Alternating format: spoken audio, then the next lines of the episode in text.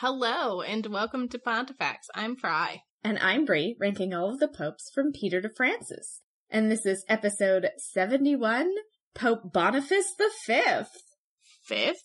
Why are they all just here? It is the name du jour for sure, because it's the first pope we've had a fourth of, who was like two popes ago, and now we're on to a five. So this is a very popular name at the time.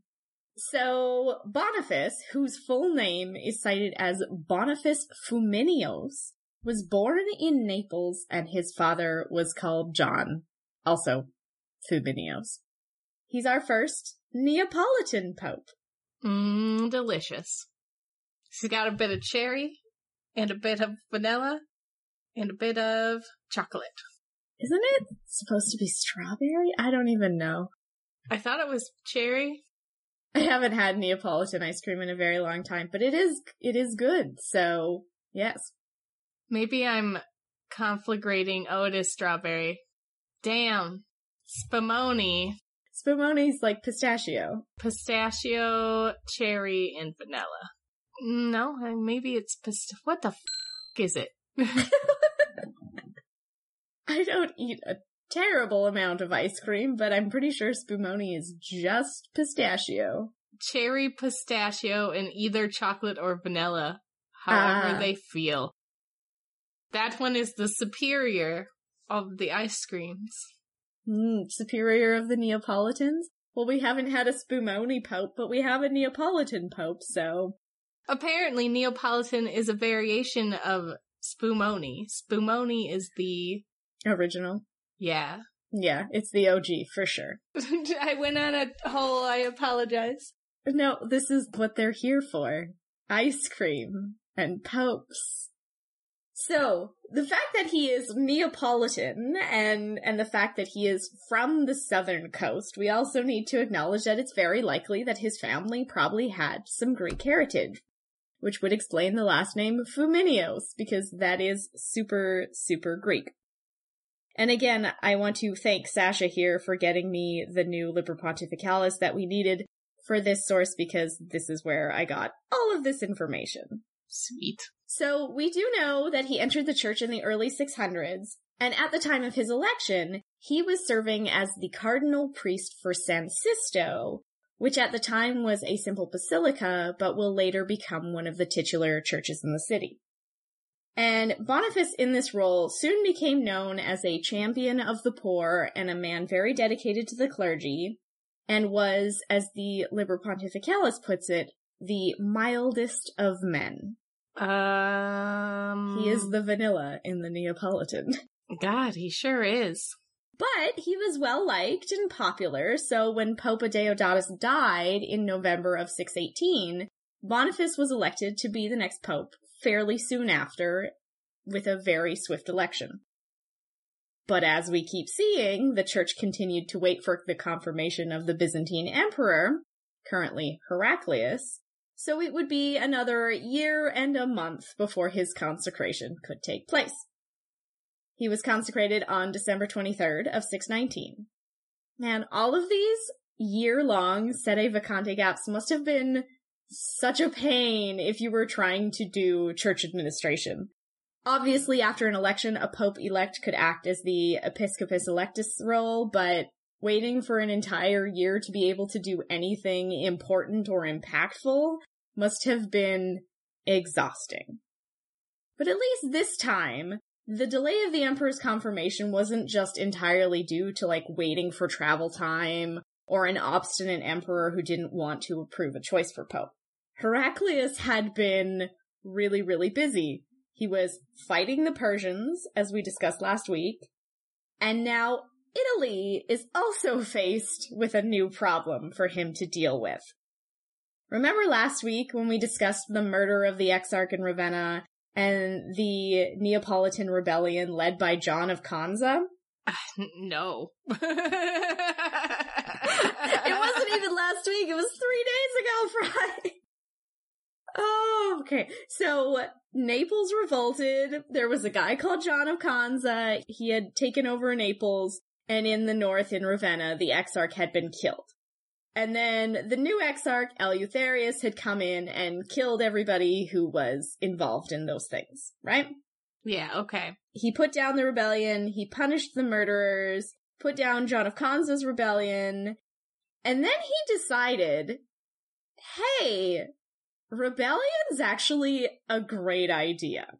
Oh boy. Yeah, not only that, he decided that if he declared himself emperor, that would be an even better idea. To have the just self confidence of these mediocre men. And because he just put down the rebellion in Naples, it would just be a great idea to just take that city over. For the ice cream. Yeah, for the ice cream. And then he's going to just march directly on Rome because Rome would make a great capital. what a good idea. I hate this guy.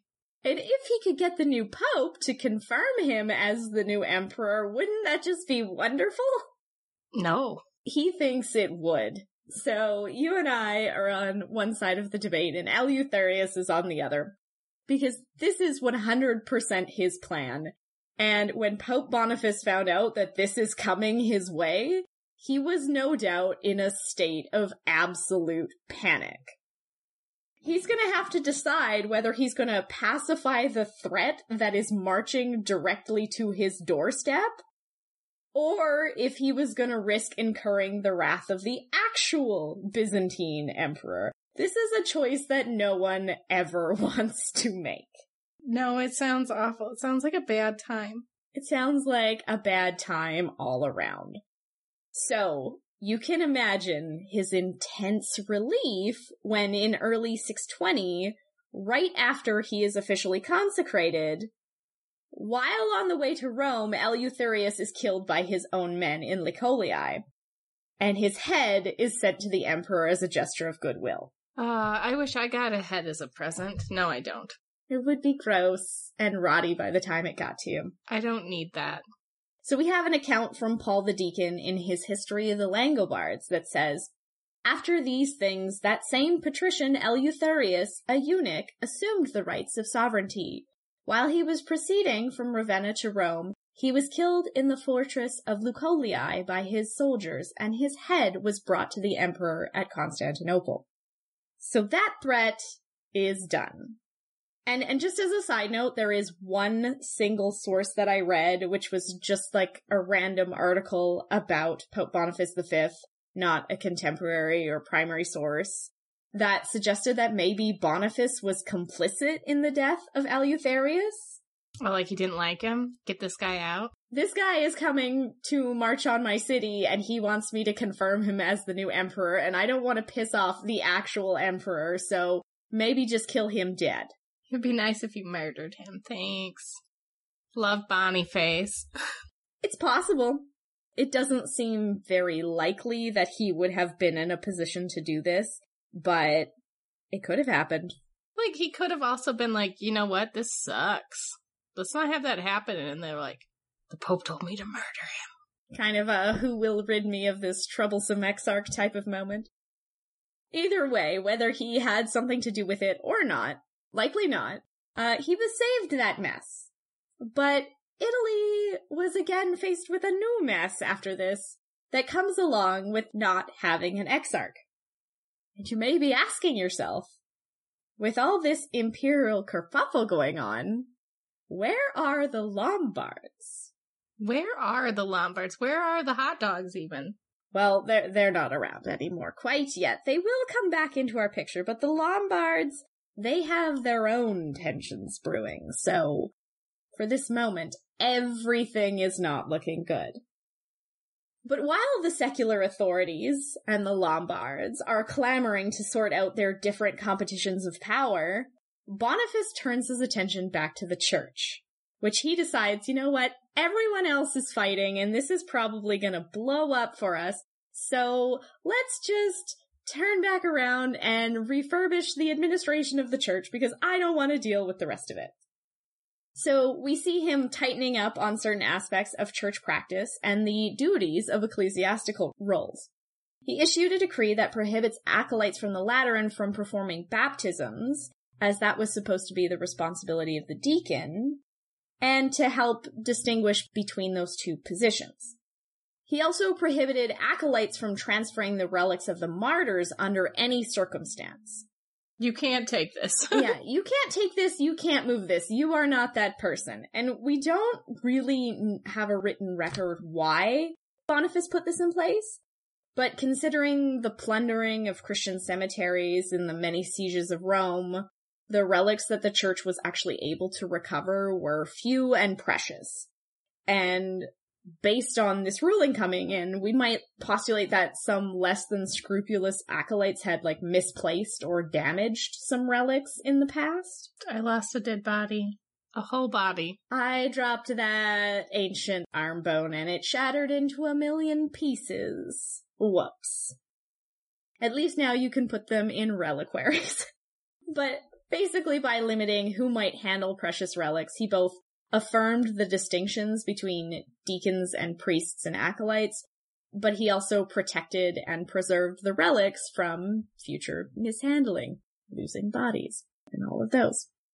He also issued an edict that required any cleric functioning as a notary to observe not just church rules, but the laws of the empire when it came to the carrying out of wills. And this seems to be Boniface's effort in creating sort of a, a mutual observance, if you will. Basically, he felt that if the empire must consider canon law when they implemented secular law, then the church would mutually reciprocate in matters that lent more towards the secular and legal side. It's also a great look for him if the empire had any suspicious leanings after that whole Exarch rebellion. Hey, Boniface, did you have anything to do with this? Oh, no, no, look, I'm doing all these good things that people observe your laws. No murder here. For the most part, these are simple, not particularly impactful administrative improvements that we see kind of pop up every couple popes.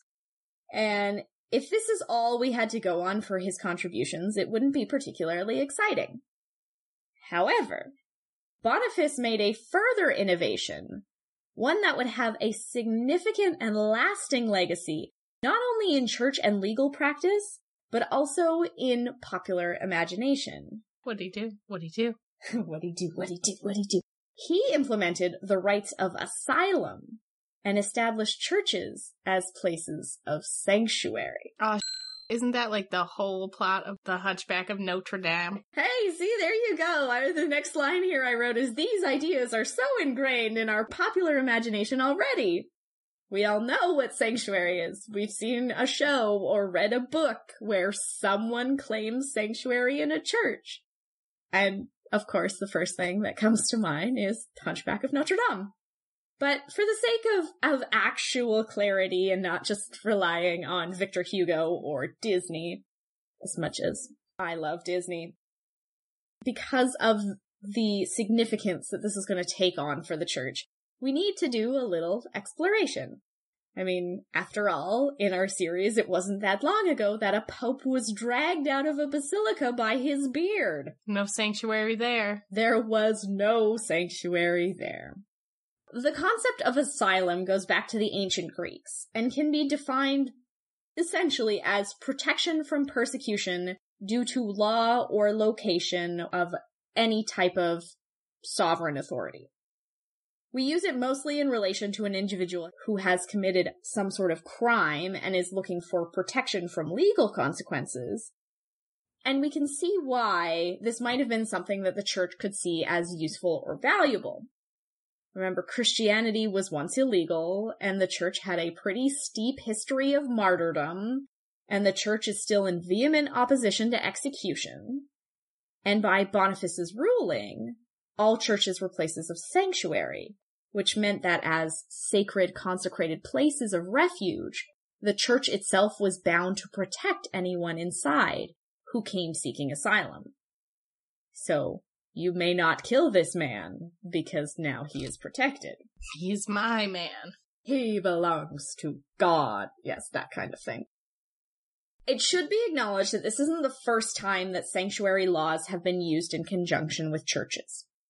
The 511 Council of Orleans in Gaul had decreed that churches were places of sanctuary and therefore it was prohibited to remove any person from one, regardless of what acts they had committed, unless a solemn holy oath was sworn to do no harm to the person.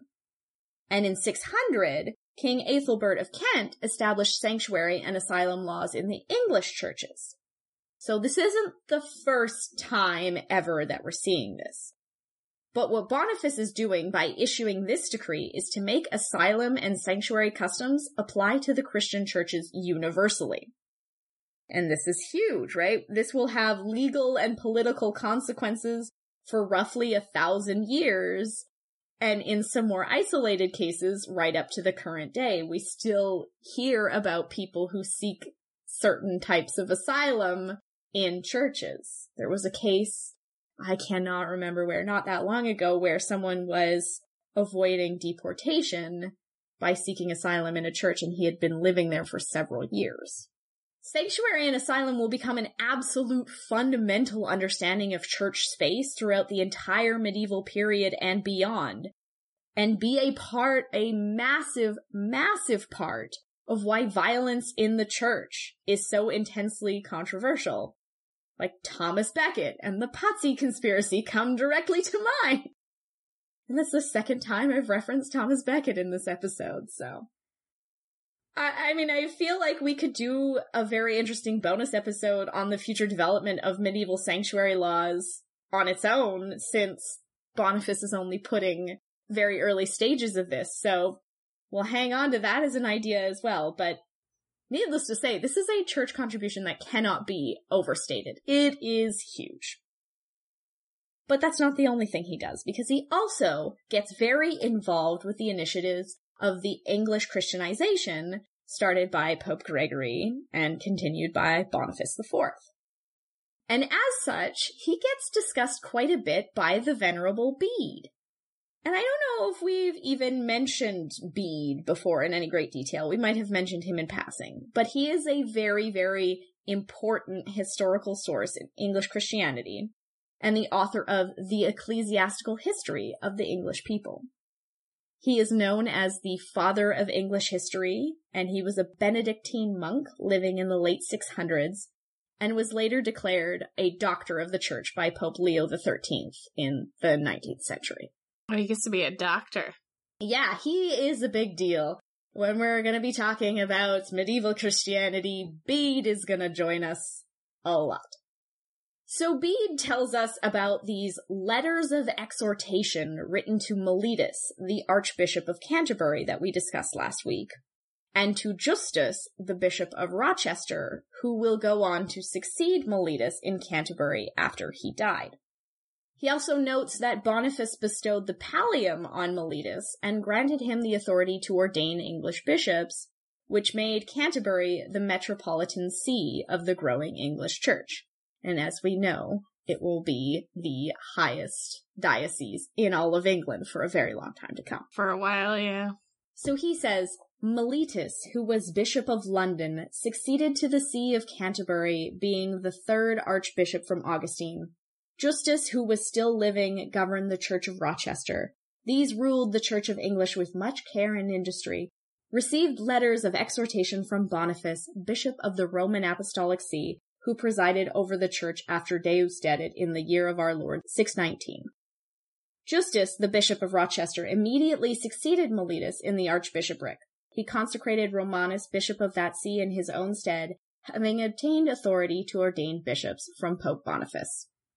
So the two letters that Bede mentions here are lost, but a few chapters later in Bede, we have two letters from Boniface preserved in his text.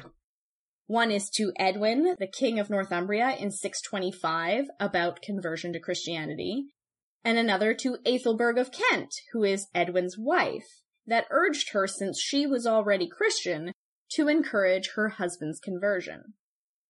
These are the letters in book 2, chapters 9 and 10 in Bede that anybody wants to read, and I pulled out a few choice quotes for you. We have thought fit to extend our episcopal care so far as to make known to you the fullness of the Christian faith, to the end that bringing to your knowledge the gospel of Christ, which our Savior commanded should be preached to all nations, we might offer you the cup, the means of salvation. For we suppose, since our two countries are near together, that your highness has fully understood what the clemency of our Redeemer has effected in the enlightenment of our illustrious son, King Eadbald, and the nations under his rule. We therefore trust with assured confidence that through the long suffering of heaven, his wonderful gift will also be conferred on you, since indeed we have learned that your illustrious consort, who is discerned to be one flesh with you, has been blessed with the reward of eternity through the regeneration of the holy baptism.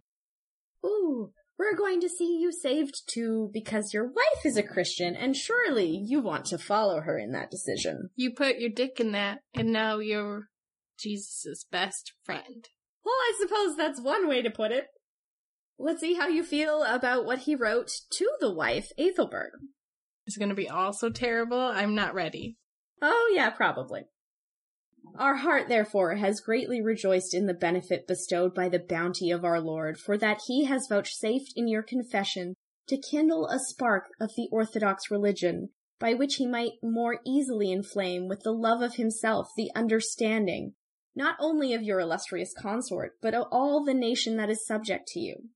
But when our fatherly love earnestly inquired concerning your illustrious consort, we were given to understand that he still served abominable idols, and delayed to yield obedience in giving ear to the voice of the preachers. This occasioned us no small grief that he is one flesh with you, yet still remains a stranger to the knowledge of the supreme and undivided Trinity. For it is written, they twain shall be one flesh. How then can it be said that there is a unity in the bond between you, if he continues a stranger to the brightness of your faith, separated from it by the darkness of detestable error? Wherefore, applying yourself continually to prayer, do not cease to beg of the long suffering of the divine mercy and the benefits of his illumination, to the end that those whom the union of carnal affection has manifestly made in a manner to be one body may, after this life, continue in perpetual fellowship by the unity of faith. So hey, he puts his dick in you. He needs to be Jesus' best friend. How can you let him put his dick in you if he does not love Jesus? Yeah, you love Jesus and you have such a lightness of faith. But, uh, he's dark and you're supposed to be one body, so you, you gotta fix that. And Ethelberg was gonna fix that because Edwin would eventually convert.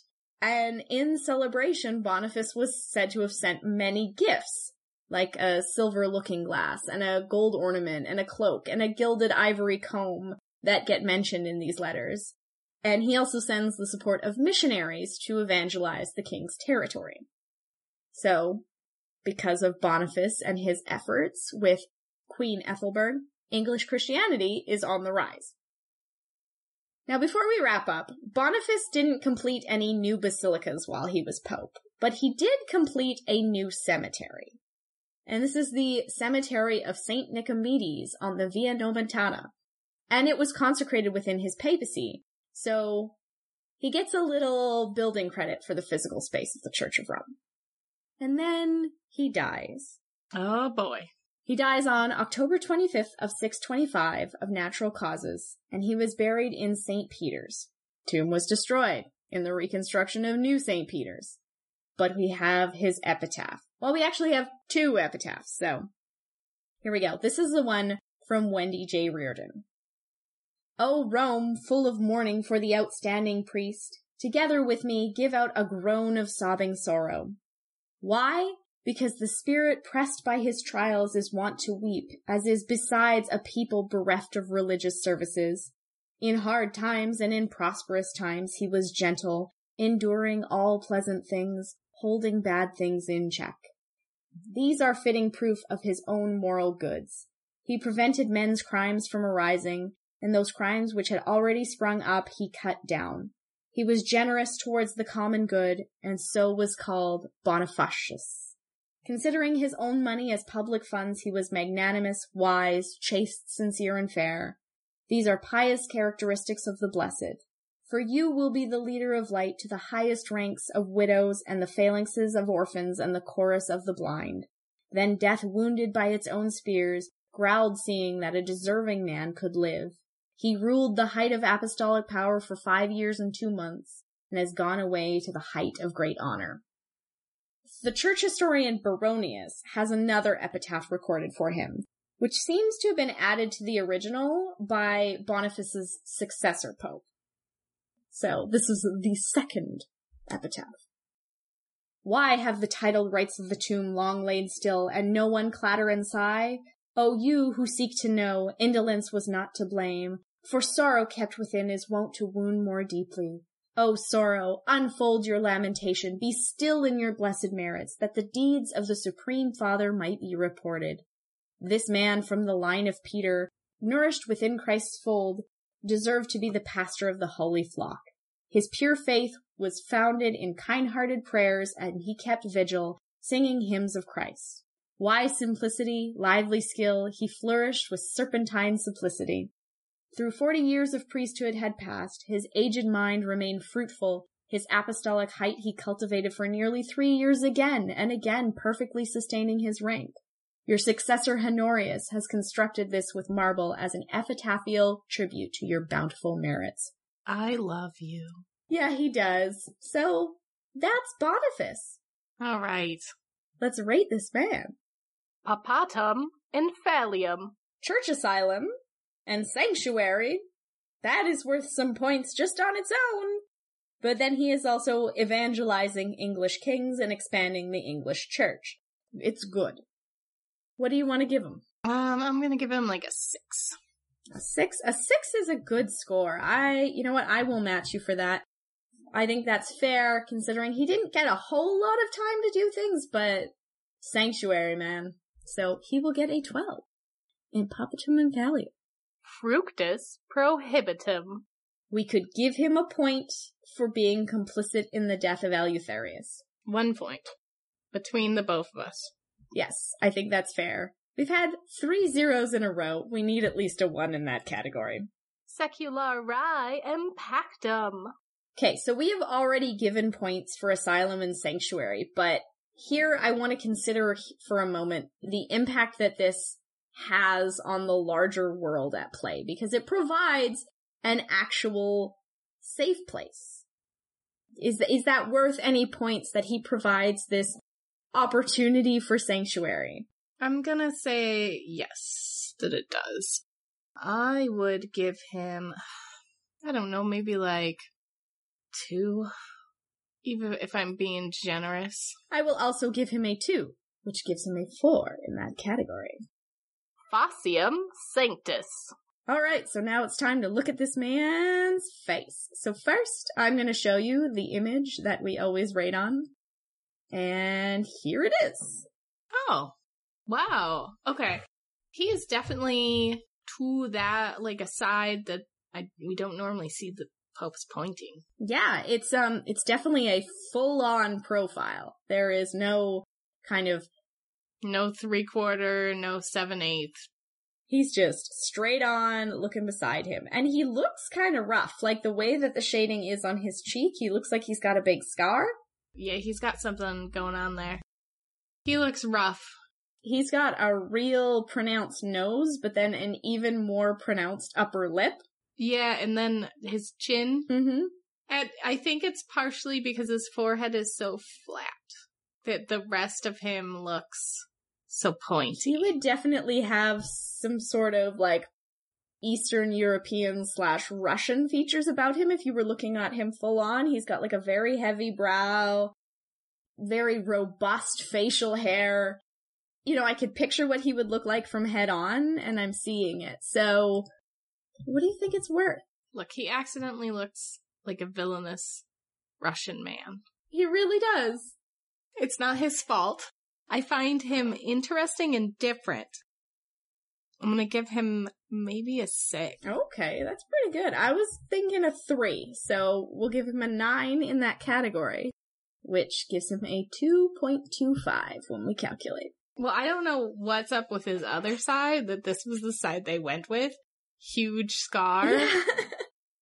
And and you know it's funny because I'm going to show you a woodcut now, and in the woodcut he's facing the same way, so his other side must have been wrong because there he is. He still has that villainous Russian man look about him in that one though. He really does. His scar is not there though. I have two more, and one is still facing that way. So there's that one. Looks like a, a less heavy evil Russian man. That looks like a fat five year old. Oh, and then the other way. That one has a soft chin. The softest chin and the most neck beard I've ever seen. That is a lot of neck beard. It just like melts right into the the uh, cloak that he's wearing. So probably a good thing we rated him on his first one because otherwise it's not great. Tempest Pontificus. December 23rd, 619 to October 25th, 625. Six years and a score of 1.5. All right, everybody, it's the canon bonus round. He is not a saint. So he does not get that point.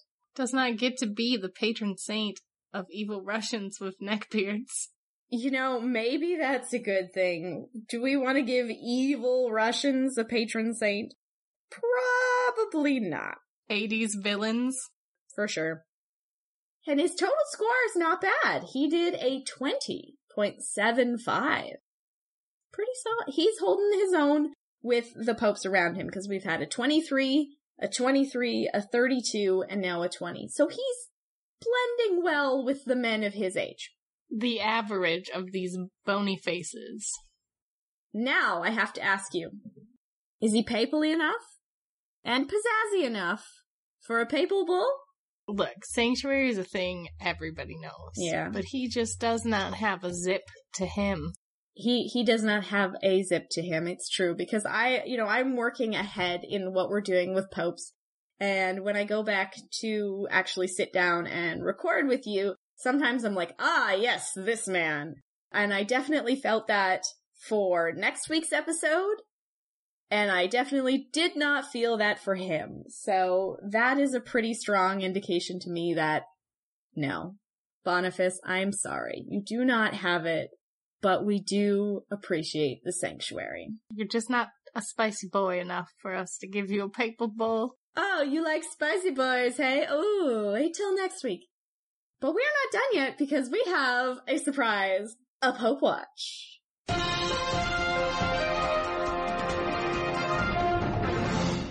That's what you said. You said that as we were getting ready to record, some news hit. Breaking news. Some breaking weird ass news. So, are you ready? Look, I don't even know what you're gonna say, so go on.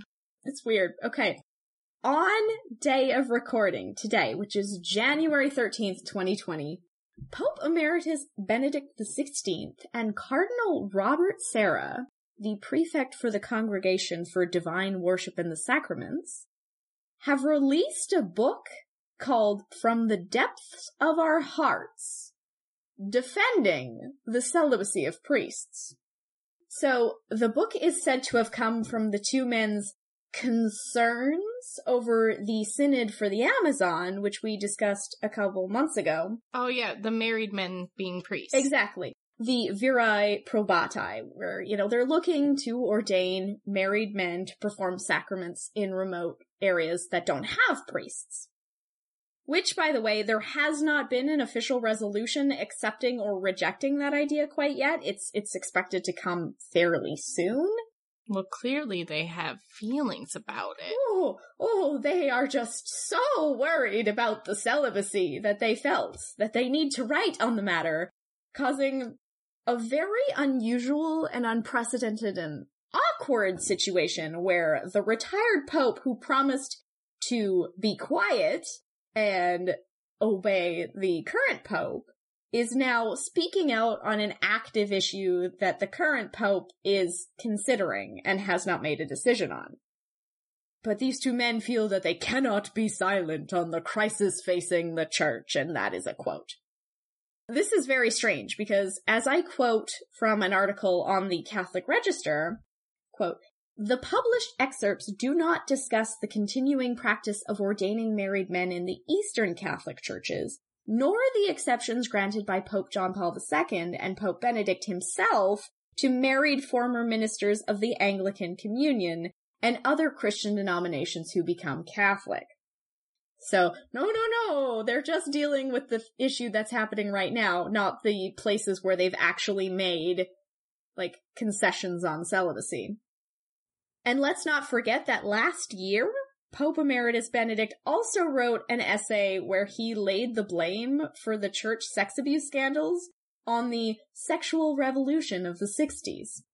Because somehow sexual liberation made pedophiles in the church. Because people are more open about their sexuality, suddenly the church got real weird. Mm-hmm. So, now as for how this book is going to affect Pope Francis, the likelihood is that it it won't at all. Pope Francis has been frank and open about being for celibacy of priests and not open to the idea of optional celibacy. He's even quoted Pope Paul VI, who said, I would rather give up my life than to change the law on celibacy. When people ask, he says, Oh, I think about what Pope Paul VI said, which means he's probably not going to change his mind. I mean, he was slightly open to the viri probati debate as far as like the most remote places in, in the Amazon or whatever, but we still don't know what he's going to decide on that. So this is a very odd situation in this book just being dropped like that. So that's a thing that's happening. And the book will be published in English on February 20th for any of our listeners who feel that they need to read whatever Cardinal Sarah and Pope Emeritus Benedict XVI have to say on celibacy. I don't, I don't feel the need for that. I'm not very interested in a man I, I personally believe is probably very embroiled in all the scandals anyways. We're not there yet, so anyways, we will end this with one special thank you this week because I have to thank Rutger K again from Twitter, who I thanked last week, but I'm thanking again because he sent me more sources and I'm so excited. And there's so much to read and I'm so excited. So thank you so much. When people send us sources, I do little happy dances. She does. It's wonderful. And I love it so much. Thank you so much for all that you have sent me. So, so awesome. And with that, we will say thank you and goodbye. Goodbye.